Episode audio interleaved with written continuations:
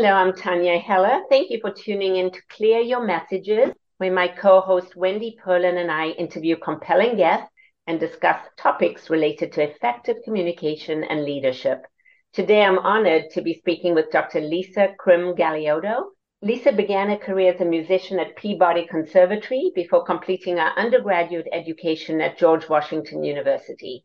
After completing a graduate degree in physiology at Georgetown, she finished her medical education at the University of Cincinnati College of Medicine, then a pediatric residency at Georgetown University. She's been practicing pediatrics at the Virginia Pediatric and Adolescent Center for 33 years and recently wrote a children's book, Stella the Mama Osprey. Lisa, thank you so much for joining me today. Thank you for having me. After practicing for three decades, what inspired you to write a book? I've wanted to write children's books for a long time. It's just been one of those things that I don't know. I, I guess I didn't have the confidence that I could pull it off. Um, but then I just, the older I get, the more bold I get, and just decided it was now or never. So I just decided to go for it. And did being a pediatrician significantly influence the way you approached the book and wrote the book? Sure. Um, and I should also preface by saying that my mother was an early educator. Um, she was a music teacher for preschool and kindergarteners, and she used to write songs for the children. And I just saw how important, you know, letting kids express themselves was with her songs. And I just love the idea that children get excited about books. When I was a child, I was so excited about my library card, and I just held it with pride when I checked out my stack of books each week. And I just, I really, really would love to see more of that happening again. I feel like there's just too much time and, you know, games and things. And while some of them are great and important in education, I just think, you know, reading, especially for a three to seven year old, requires an adult usually to be present and that just is good for parent child bonding and and it's fun so growing up with your mom as an early educator and now communicating with kids almost every day as a pediatrician right. would you say that did help your writing absolutely and i think just seeing how smart kids are today and how inquisitive they are i really also wanted to write books that um, not only send a message, but also teach about things. So they're not just silly books. I mean, they're rhyming books, but they also have some, some fun facts. So I, I like that idea. And so many times, some of my patients will say, you know, ask me, you know, like I have a little boy that every time he comes in, he asks me the square root of something, you know. So I feel like, you know, it's nice to have sort of facts other people might not know to be able to share with people don't underestimate these little kids' knowledge. They're really, they're really clever.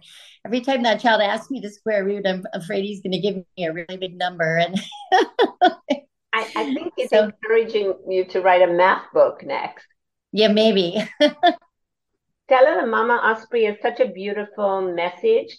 What were you hoping to get across to the readers in this book?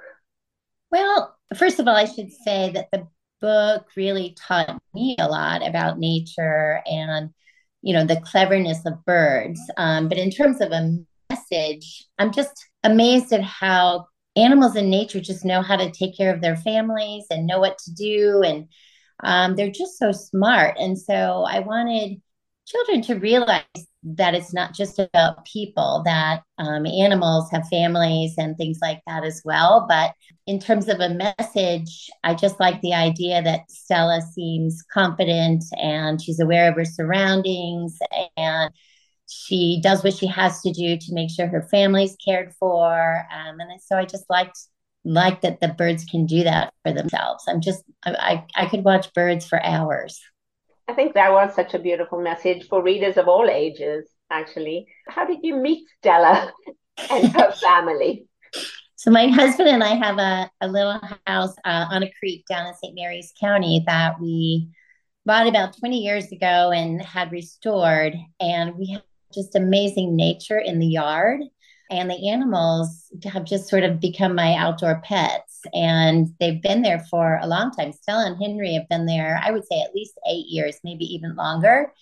Um, and they they were living in one of our trees, but then their nest blew down, which is another whole story. Um, so I got to know them, and then we have this groundhog that drives my husband crazy, who I named Owen, and we have a pair of great horned owls, and the girl version of the owl pair is Gladys. So I have this whole little menagerie of friends that live in my yard, and they just kind of keep coming back.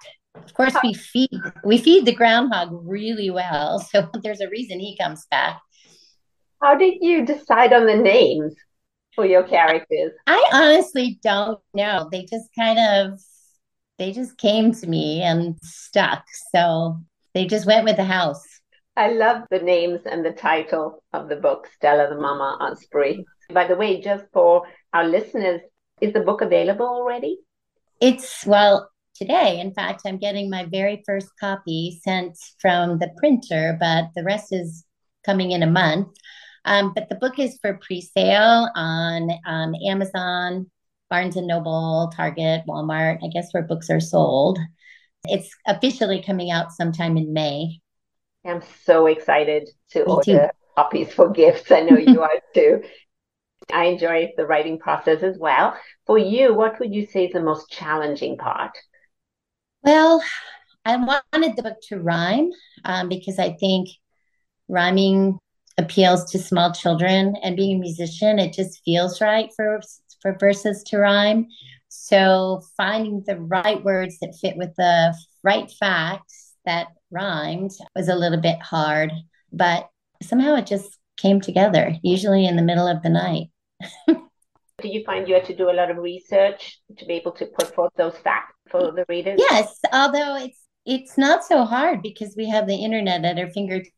So you know, um, some of the facts I could just get from watching them in my yard, but some of the specifics, um, yeah, I just found on the internet.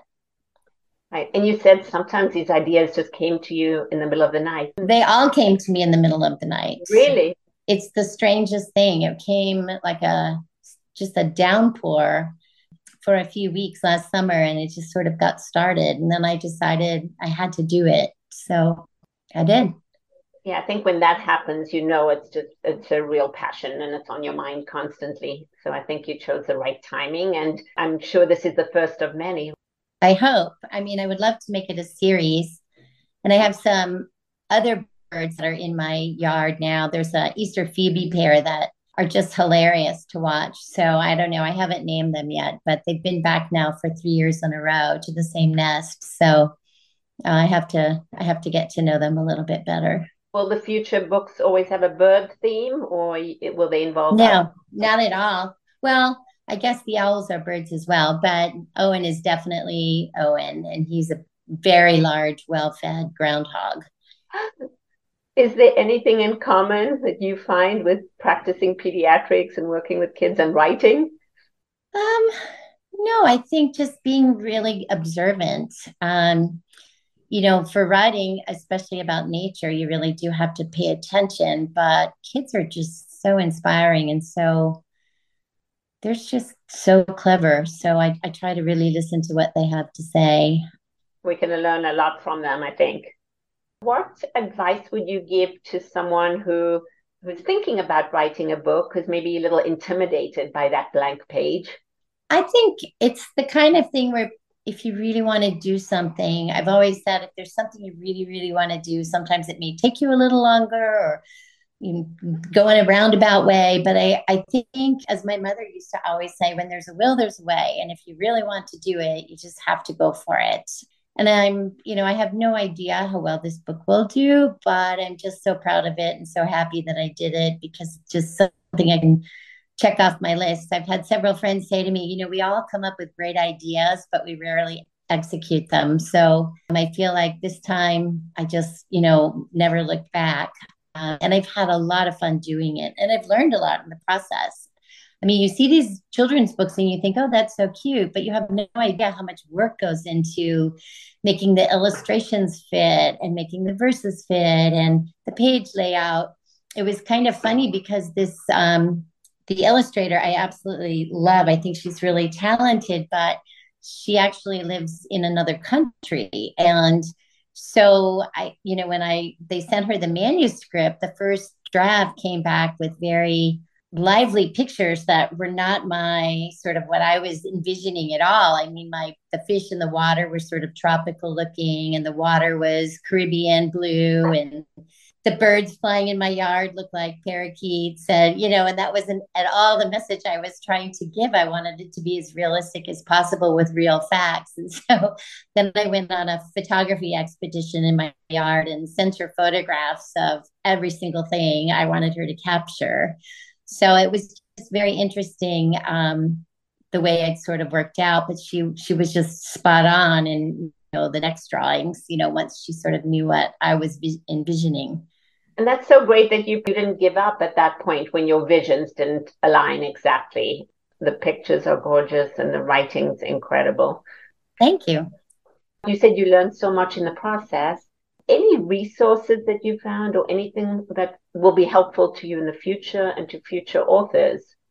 Something that you learned along the way that you wish you might have known before or could have made the process easier? Well, I think just starting out deciding if you're willing to self-publish there's hybrid publish which is what i did um, or people that are lucky enough to you know get a large publishing house to publish for them and there's some definite pros and cons to all of the choices. For me, I really wanted to have the say in my illustrations and how things looked with my words and and my impression was that you didn't always get the final say if you went with a large publisher and and even just to get a larger publisher to look at your manuscript very difficult. So for me, I guess I'm a little bit of a control freak.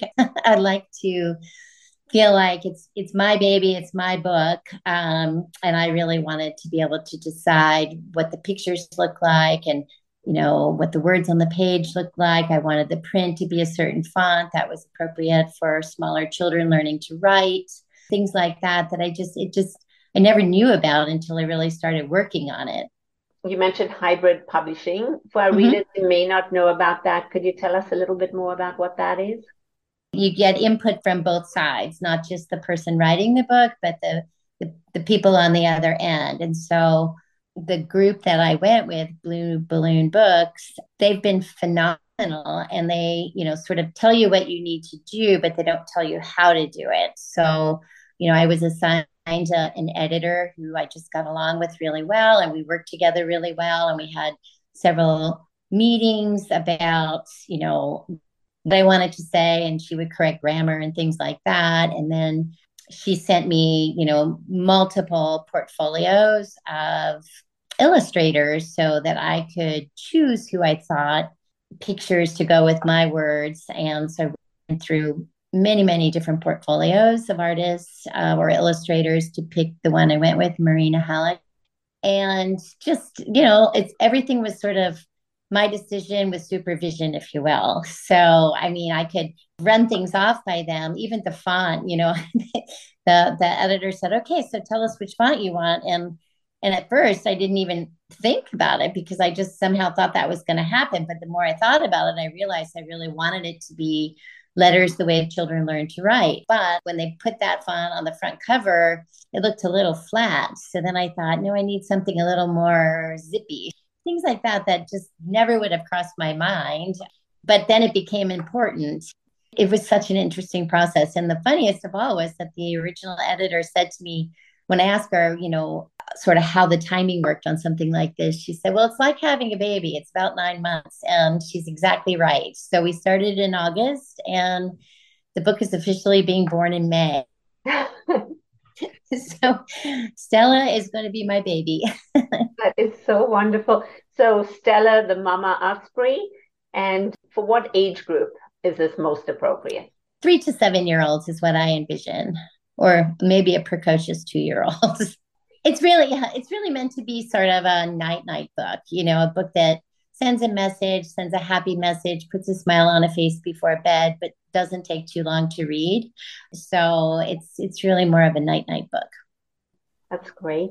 Lisa, is there anything else that you wanted to add or you'd like our listeners to know? I just, I'm so happy to be here to talk about the book and just to be excited about it with other people. And I hope people enjoy it. Lisa, we like to end our podcast with a few rapid fire questions. So, okay. best advice you've ever received? I've gotten a lot of great advice over the years, but I would say live every day like it's your last. That's good advice. And yeah. what's the worst advice you ever received? Oh, that's an easy one. My mother told me I wouldn't need to learn how to type. Did you learn how to type? No, I've just been hunting and pecking for years now. Is it improving? It's improving. I'm just a faster hunter and pecker, but I still don't have any typing skills. And uh, she she just somehow made me think that I was going to always have someone type for me. That was back in the old days. and what do you love doing when you have free time? I'm a crafter. I like to make things. So I'm a knitter. I love to cook. I was a musician and I really want to get back to my music. So once in a while, I'll sit down and play, but I'm very, very rusty. So I have endless things to do when I have time off. And I work out. I do try to exercise every day. What children's book inspired you, or which book did you really enjoy reading? I loved the Eloise series by Kay Thompson. I just, all of them. She was Eloise was my hero. She was such a character. She was always in mischief. She was always having fun. She traveled all over the place. So I just loved Eloise. I still do. What, if anything, would you change about your journey if you could? My life journey? Yes. It could be about your career or your personal journey. I wouldn't change much except that I wish I had made more time to keep up my music. I was really a very good piano player back in the old days, and I'd like to get back to that stage again. So that's on my future roster of things to do. But that's the one regret I have is that I just somehow things got in the way and I ran out of time. And so I didn't take enough time to keep my music up. So after your series with the next five or six books, yeah, right. piano playing again. I hope. I would really love to. Thank you so much. Lisa, it's been so wonderful having you on our podcast. I look forward to getting a copy of the book for myself and for all our friends with kids. Thank you so much for sharing your valuable insights. To thank all of you for having me. And to all our listeners, thank you for tuning in to Clear Your Messages.